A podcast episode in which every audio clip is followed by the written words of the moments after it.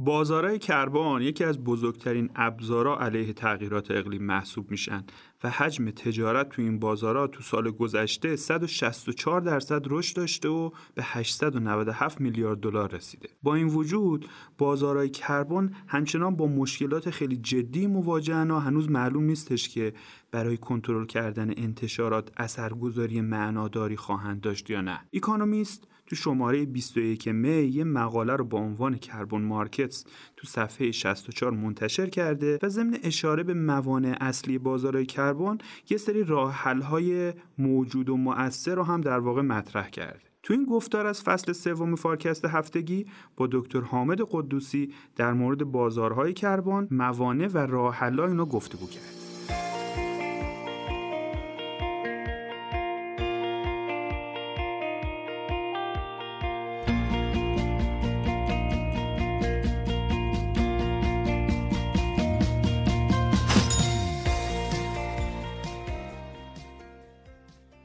حامد جان سلام. امیدوارم حالت خوب باشه. اکونومیست 28 می توی یه مقاله با تیتر بازارهای کربن در حال جهانی شدن هستند در مورد توان اثرگذاری این ابزارا رو کنترل کردن انتشار کربن و گازهای گلخونه ای انگار یه جورایی تردید کرده.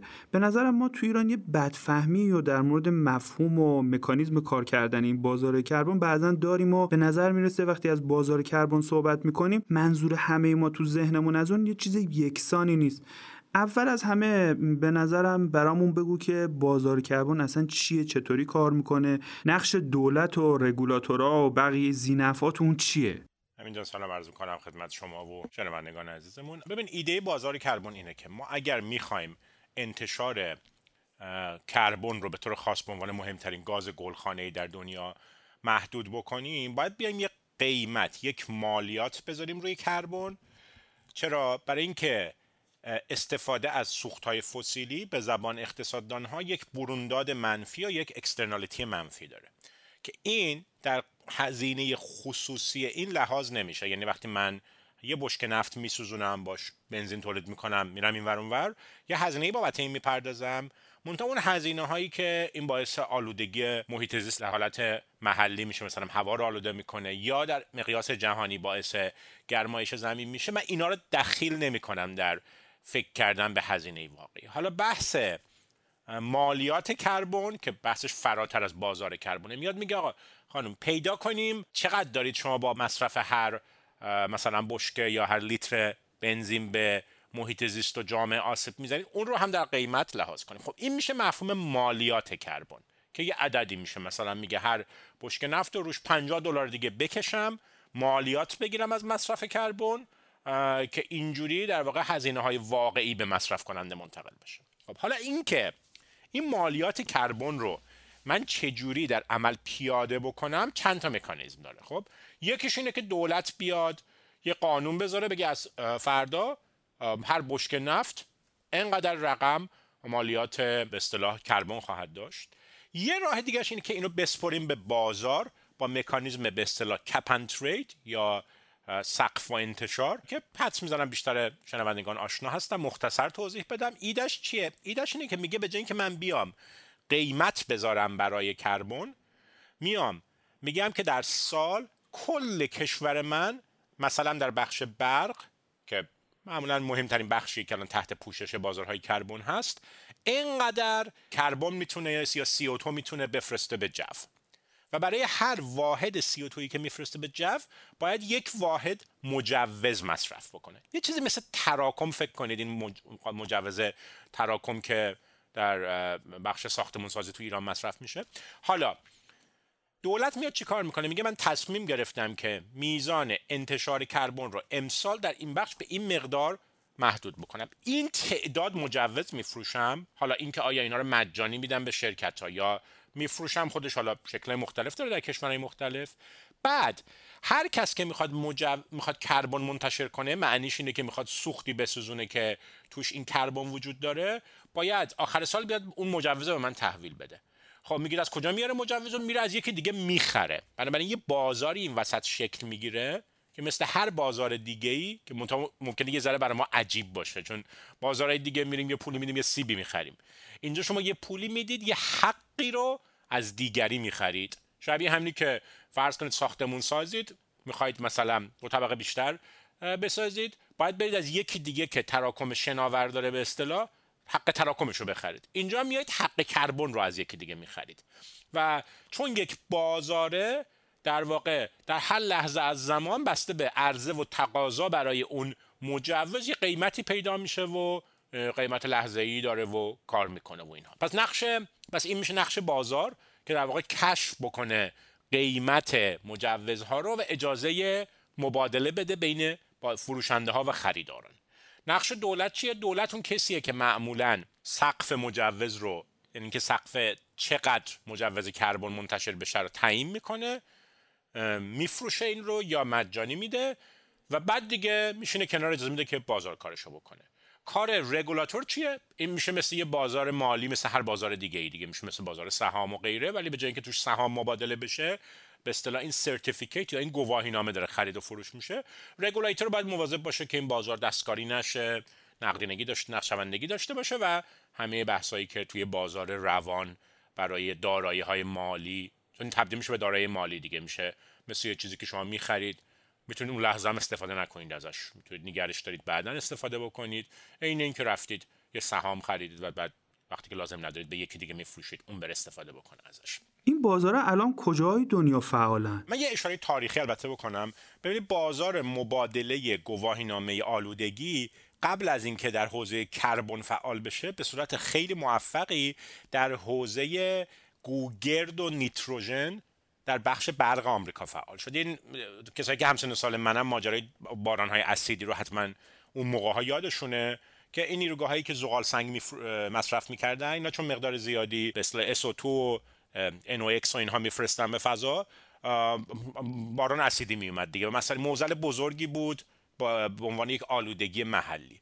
بعد یکی از موفق ترین اقدامات محیط در آمریکا بازار مبادله انتشار به اصطلاح این گازها بود مشخصا سولفور که یه سقفی گذاشتن گفتن هر کی که می‌خواد سوخت آلاینده مصرف کنه بره از اون یکی بخره. طبعا وقتی یه مقدار محدودی رو برای فروش دادید و بعد تقاضا برای استفاده از اینجور سوخت ها بیشتره چون ارزونن قیمت مجوز میره بالا و یه جوری بازدارندگی ایجاد می‌کنه. این مثلا یه 20 سال قبل از این بود که بازار مجوزهای کربن فعال بشه. مجوزهای کربن بعد از معاهده کیوتو فکر می‌کنم اولین بار 2005 بود که اتحادیه اروپا اون بازار معروف EU ETS رو کلید زد. از اونجا شروع شد و بعد شروع کرد. کشورهای دیگه اومدن. الان فکر می‌کنم که بالای سی چل تا که بعد دقیق کشوریشو ندارم. می‌دونم چیزی حدود 60 70 تا بازار داریم. چرا عدد کشوریشو ندارم؟ که بعضی کشورها بیشتر از یک بازار دارن. مثلا خود آمریکا کالیفرنیا یه بازار برای خودش داره. بعد اینکه کدوم بخش اقتصاد مشمول این میشه ممکنه در بعضی کشورها بازار جداگانه ای داشته باشه. ولی سرجمش الان 60 70 تا به اصطلاح بورس اینجوری فکر کنید بورس مبادله مجوزها در کشورهای مختلف دنیا وجود داره. خب یکی از بزرگتریناش طبعا EUTS بازار کالیفرنیا هم. آمریکا خودش به عنوان کشور نداره این رو ولی کالیفرنیا پیش قدم شد. یکی از اولین ها بود که راه انداختیم بازار کربن رو. و بعد کشورهای دیگه ای مثلا براتون شاید جالب باشه. قزاقستان که کشوریه که شاید به یه لحاظای شبیه ماست کشوریه که تولید کننده محصولات معدنی و سوخت و این هاست ده سال پیش این رو راه انداخته. چین که به نظر می‌رسه کشوری که نباید خیلی به آلودگی از این جنس توجه کنه 2017 راه انداخته.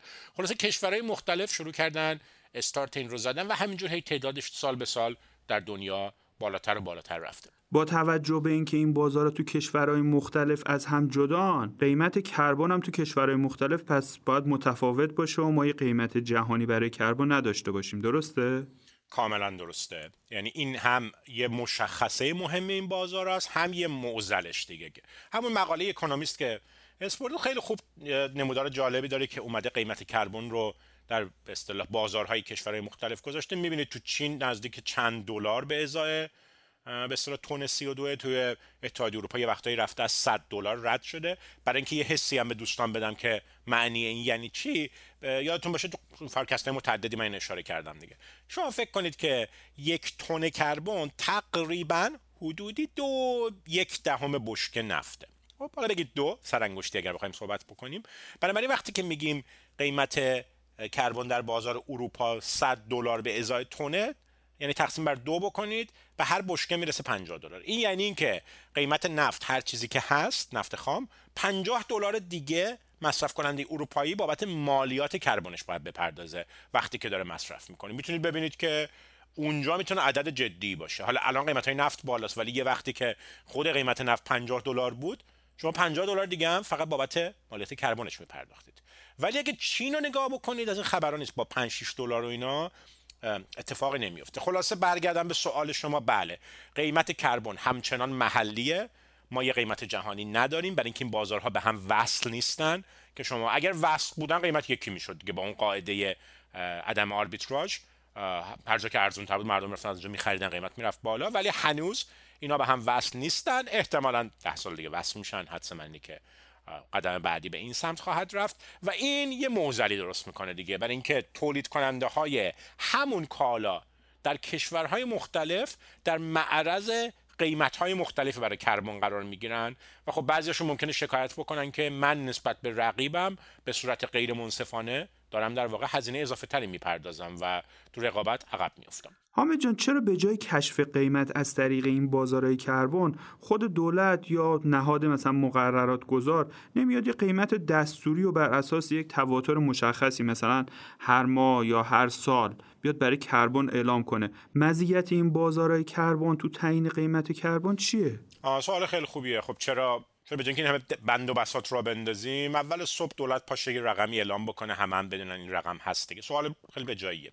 یه مقاله خیلی قدیمی هست یعنی قدیمی که نه کلاسیکه. آقای مارتین وایزمن مرحوم وایزمن که یک دو سال پیش ما رو ترک کرد استاد هاروارد بود. مقاله معروفی ایشون فکر کنم دهه هفتاد بود نوشته بود به اسم Prices versus Quotas.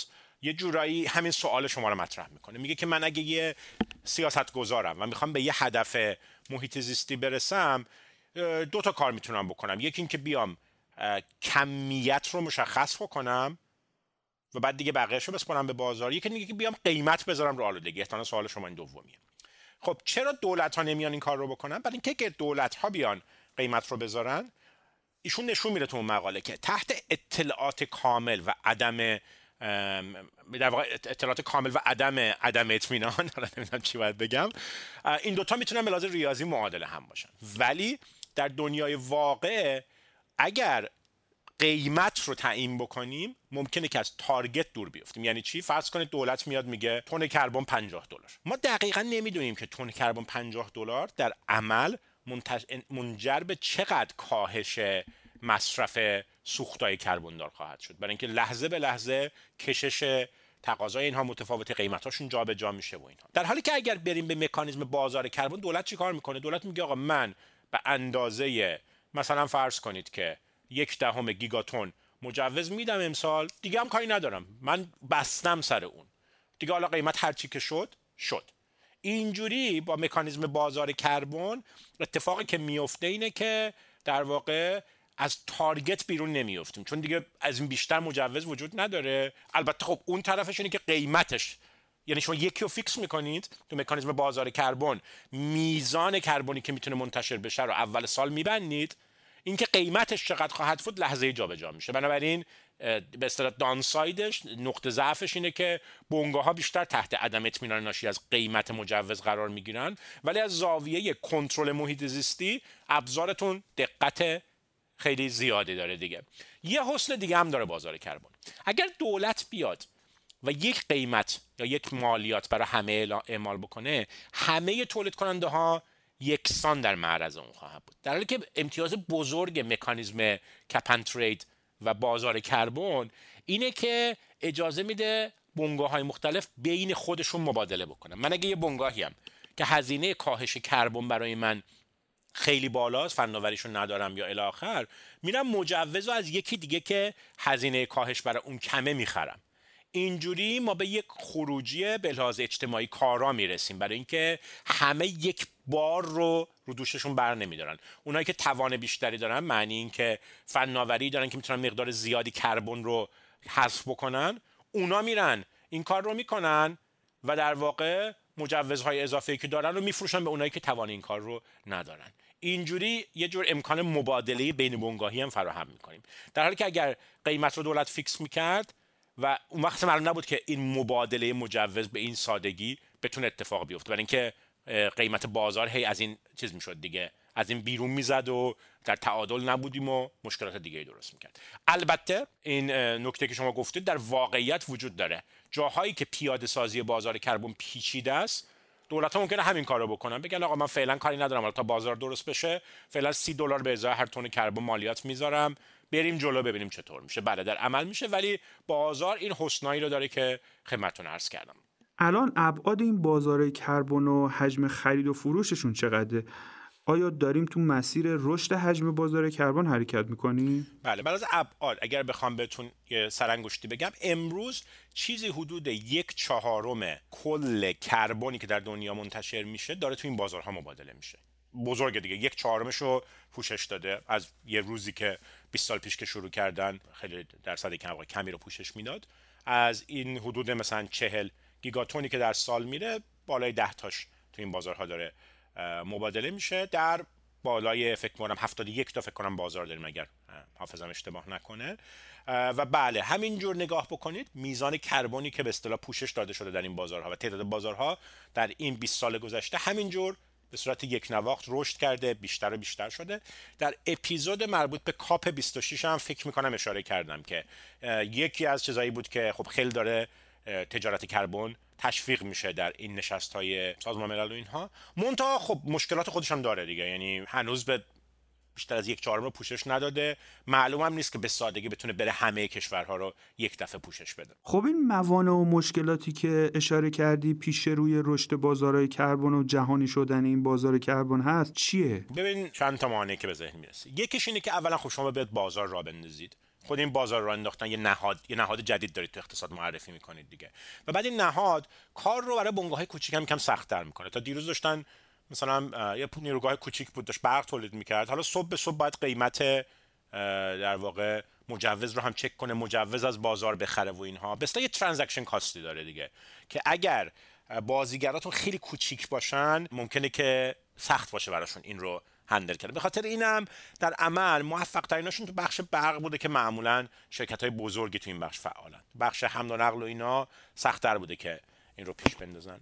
مشکل دوم که فراگیر نیست ولی همیشه شایعاتش هست و اینها. اینه که این بازارها ممکنه به اصطلاح تحت دستکاری و gaming و همین ماجرایی که تو بازارهای مالی اتفاق میفته اینجا ممکنه اتفاق بیفته. تو بازار مالی مهم نیست. حالا یه سهم گیم استاپ و بالا پایین می‌کنن یه سری سوداگر اونجا سود می‌کنن ضرر می‌کنن. از دید من سوشال کاست بزرگی نداره. ولی اینجا سوشال کاست واقعی داره برای اینکه شما یه دفعه اگه فکر کنید یه سری سوداگر و اینها بیان با هم تبادل کنن و بازار رو یه دفعه قیمتاشو خیلی بالا پایین بکنن مثل همین اتفاقی که مثلا توی کریپتو اینا میفته خب نیروگاه برق ما دچار مسئله میشه. این دیگه شوخی نیست. این فقط یه خلاص بازار بیت کوین و اینا نیست که حالا یه سری اونجا مشغول باشن. این دقیقا روی قسمت حقیقی اقتصاد اثر یک به یک می‌ذاره. بخش کشاورزی ازش تحت شعا قرار می‌گیره بخش حمل و نقل تحت شعا قرار می‌گیره. این یه نگرانیه که اگر بازارها تحت این دستکاری ها باشن چه اتفاقی میفته؟ مشکل سوم اینه که ممکنه نقد شوندگی توشون پایین باشه برای اینکه یه کالاییه که همه که خرید و فروش نمی‌کنن یه تعداد کمی بنگاه دارن خرید و فروش می‌کنن. و ممکنه کشف قیمت توش پیچیده و سخت باشه.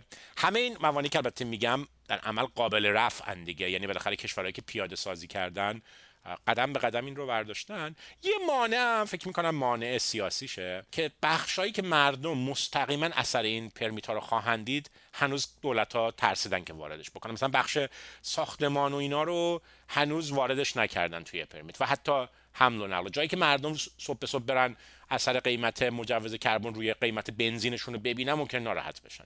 بخش برق پیچیده تره. مردم اون ته هزینه تولید برق توسط یوتیلیتی ها اینا رو نمی‌بینن اونقدر. راحت تر بوده پیاده سازش پس یه مانع هم این مانع سیاسیشه که ممکنه که یه شکایت بیشتری اضافه بکنه به این شکایت هایی که مردم دارن.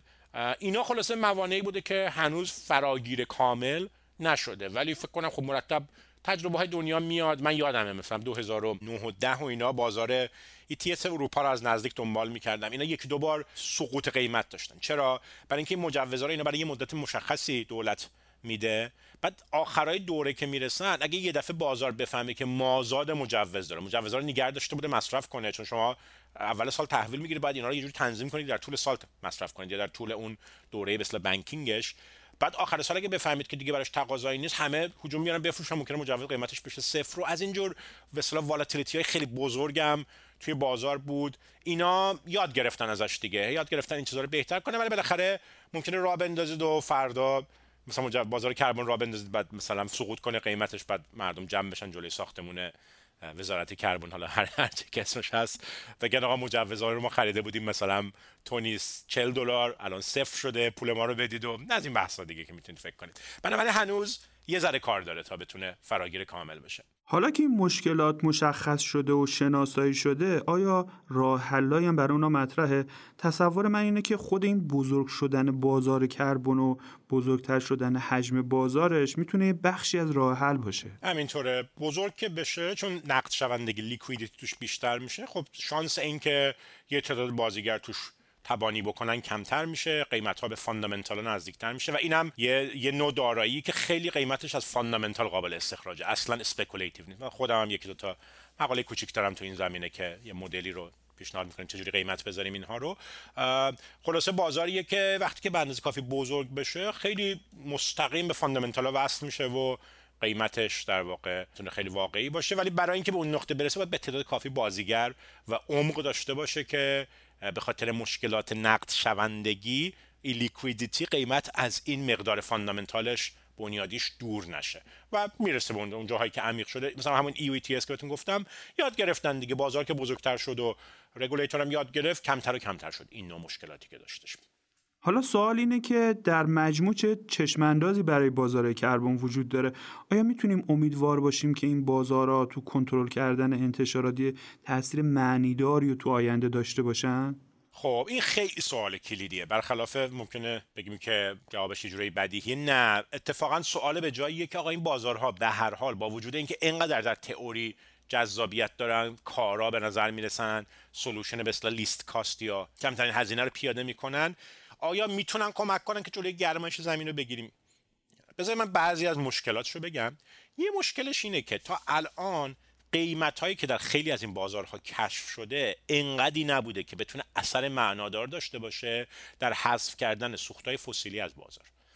بهتون گفتم اون عددش رو دیگه. گفتم هر قیمتی که برای تون دیدید بر دو تقسیم کنید تقریبی اینو بکشید روی قیمت بشکه نفت. حدودی بهتون میگه که این چقدر اضافه می‌کنه. ببین اون مال اروپا که به صد رسیده و صد جدید قبلا صد و اینا نبوده. این قیمت ها خیلی کمتر از این بود. اونجا تازه شروع می‌کنه وارد شدن. تخمینایی که این چند باید باشه که اثر بکنه و جبران بکنه اون externality منفی رو چیز بین 40 تا 200 دلاره.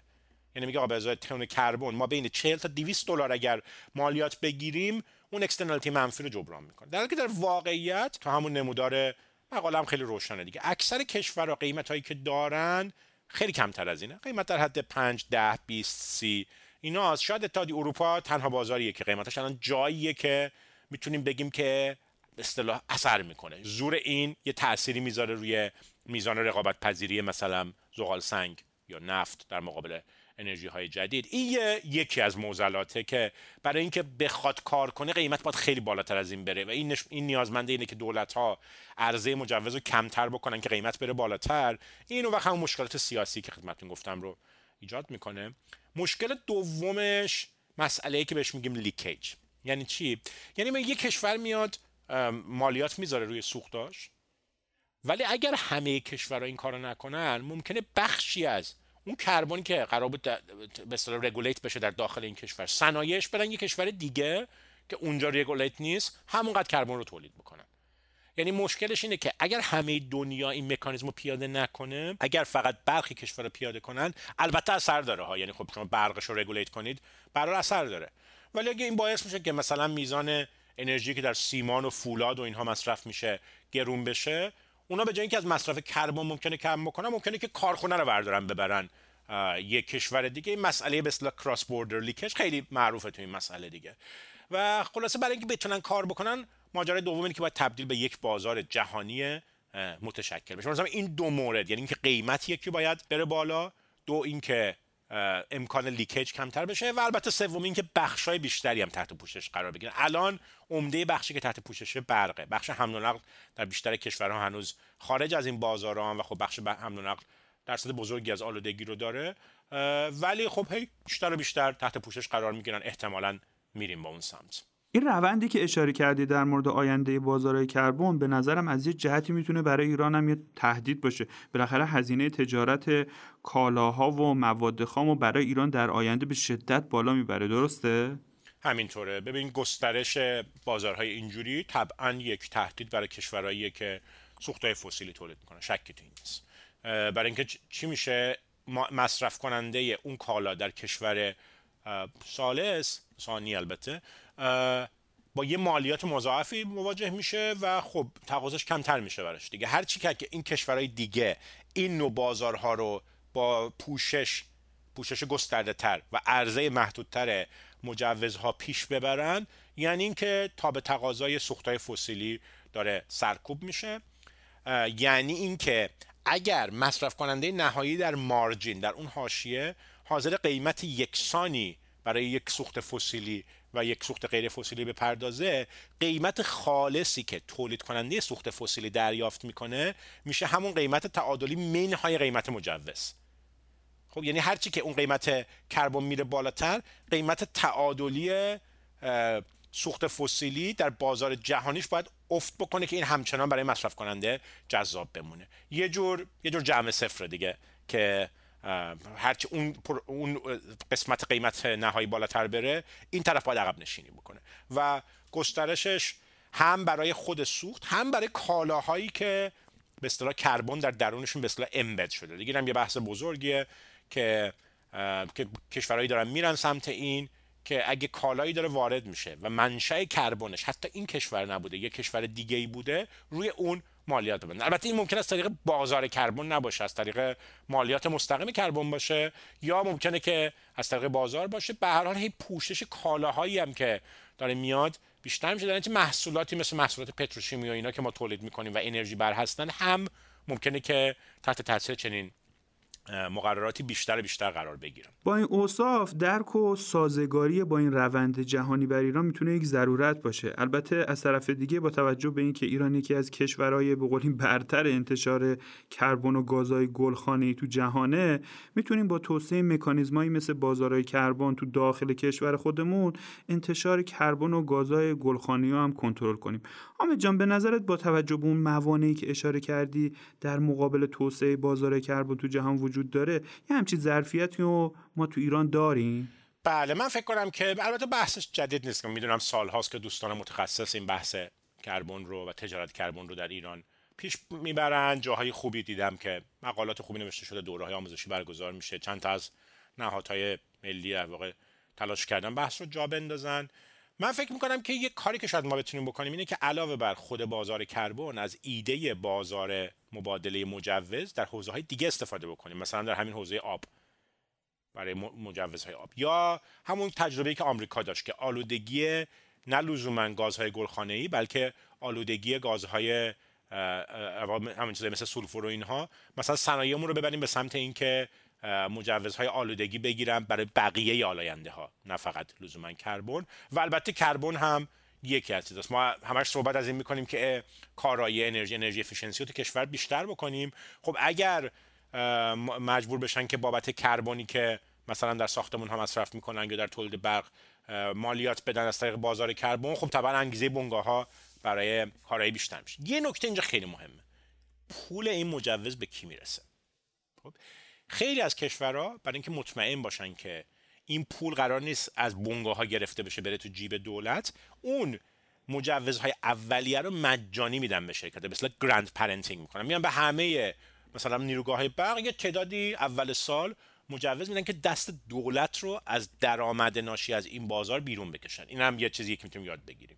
خب مجوزها رو مجانی میدن به بنگاه ها بعد بنگاه ها بین خودشون مبادله می‌کنن. یعنی اگه سودی هم تو این بنگاه بازار درست میشه بین بنگاه هایی که تلاش بیشتری یا کارایی بیشتری برای کاهش کربن دارن و اونایی که کمتر هست اینجوری می‌خوام مطمئن بشن که جامعه مطمئن بشه که این یه منشأ درآمد جدید برای دولت نیست که به بهانه کربن هم مالیات بگیره. یا اگر فروخته میشه مثلا تمام این باید خیلی مستقیم بره در بخش انرژی های نو یا چنین چیزی هزینه بشه. اینا هم یه ملاحظات سیاسی مهمیه که وقتی بازار طراحی می‌کنید چه جوری در واقع درآمد ناشی از قیمت این مجوزها رو آیا بین خود بازیگرا کلا باز توضیح بکنید یا بین بخش فسیلی و بخش انرژی های نو. الی آخر اینم خودش یک سری در واقع ملاحظات اقتصاد سیاسی قضیه خواهد بود. ممنونم حامد جان. به نظرم گفتگوی بسیار خوبی بود و ابعاد موضوع تا حدود خیلی زیادی مشخص کرد. منم از شما متشکرم. خیلی مقاله جالب بود. من خودم لذت بردم مدت ها بود که راجع به موضوع حرف زده نشده بود.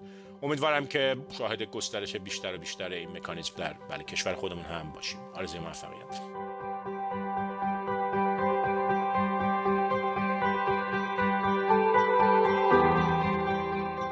از اینکه تا پایان این گفتگو با ما همراه بودید بسیار ممنونم. فارکست با طراحی و برنامه ریزی شرکت مشاور مدیریت رهنمان در استودیو دانشگو تولید میشه و شما می‌تونید پادکست های ما رو تو پلتفرم های پادگیر مثل کست باکس، گوگل پادکست و اپل پادکست بشنوید. حمایت شما از ما در شبکه های اجتماعی مثل لینکدین و اینستاگرام واقعا دلگرم کننده است. من محمد امین نادریان هستم و روزهای خوب و خوشی رو براتون آرزو می‌کنم. خداحافظ.